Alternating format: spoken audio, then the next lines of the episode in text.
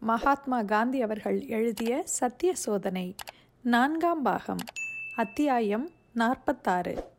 கட்சிக்காரர்கள் சகாக்களாயினர்.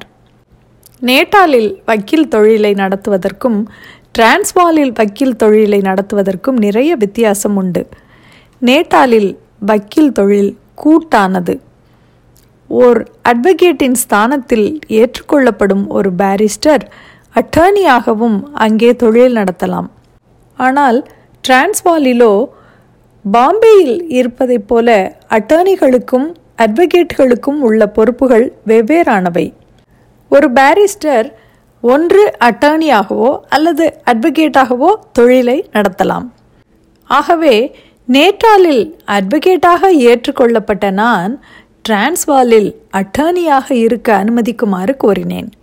ஏனென்றால் அட்வொகேட் என்ற முறையில் நான் இந்தியருடன் நேரடியாக தொடர்பு வைத்து கொள்ள முடியாது.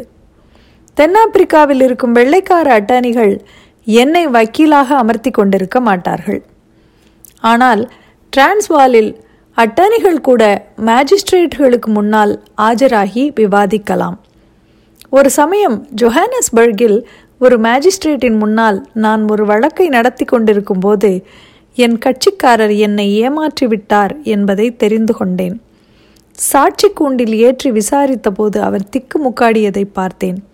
ஆகவே அந்த வழக்கின் மீது நான் விவாதிக்காமல் அந்த வழக்கை தள்ளிவிடுமாறு மேஜிஸ்ட்ரேட்டை கேட்டுக்கொண்டேன். இதை பார்த்த எதிர்த்தரப்பு வக்கீல் ஆச்சரியப்பட்டு போனார். ஆனால் மேஜிஸ்ட்ரேட் திருப்தி அடைந்தார். என்னிடம் பொய் வழக்கை கொண்டு வந்ததற்காக என் கட்சிக்காரரை கண்டித்தேன். பொய் வழக்குகளை நான் எடுத்துக்கொள்வதே இல்லை என்பது அவருக்கு தெரியும்.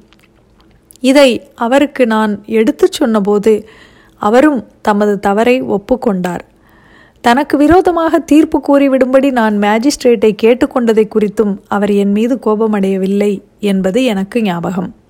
இந்த வழக்கில் நான் நடந்து கொண்ட விதத்தினால் என் தொழிலுக்கு எந்தவிதமான பாதகமும் ஏற்பட்டுவிடவில்லை. உண்மையில் இதனால் என் வேலை மிகவும் எளிதானது.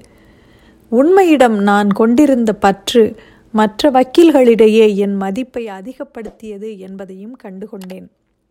நிறத்தின் காரணமாக எனக்கு இடையூறுகள் இருந்த போதிலும் சில சந்தர்ப்பங்களில் அவர்களுடைய அன்பை பெறுவதும் எனக்கு சாத்தியமாயிற்று.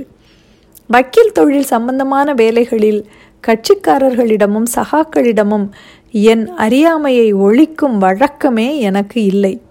எனக்கு தெரியாது என்று நான் உணரும்போது வேறு யாராவது வக்கீலிடம் கலந்தாலோசிக்கும்படி கட்சிக்காரரிடம் கூறிவிடுவேன். என்னையே வக்கீலாக வைத்துக்கொள்ள வேண்டும் என்று கட்சிக்காரர் பிடிவாதமாக விரும்பினால் பெரிய வக்கீலை உதவிக்கு வைத்துக்கொள்ள அந்த கட்சிக்காரரிடம் அனுமதி கேட்பேன். ஒளிவு மறைவில்லாத என்னுடைய இந்த நடத்தையினால் கட்சிக்காரர்களின் அளவற்ற அன்பிற்கும் நம்பிக்கைக்கும் பாத்திரமானேன். பெரிய வக்கீலின் யோசனையை கேட்பது அவசியம் என்று தோன்றும் போதெல்லாம் அதற்குள்ள கட்டணத்தை கொடுக்க அவர்கள் எப்பொழுதும் தயாராய் இருந்தார்கள். இந்த அன்பும் நம்பிக்கையும் பொது வேலையில் எனக்கு அதிக உதவியாக இருந்தன. தென்னாப்பிரிக்காவில் நான் வக்கீல் தொழில் செய்து வந்ததன் நோக்கம் சமூகத்திற்கு சேவை செய்வதே என்பதை முந்தைய அத்தியாயங்களில் குறிப்பிட்டிருக்கிறேன். இந்த காரியத்திற்கும் மக்களின் நம்பிக்கையை பெறுவது இன்றியமையாததாகும். பணத்திற்காக வக்கீல் தொழிலில் நான் செய்து வந்த வேலைகளையும் சேவை என்றே பெரிய மனம் படைத்த இந்தியர் மிகைப்படுத்தி கொண்டனர்.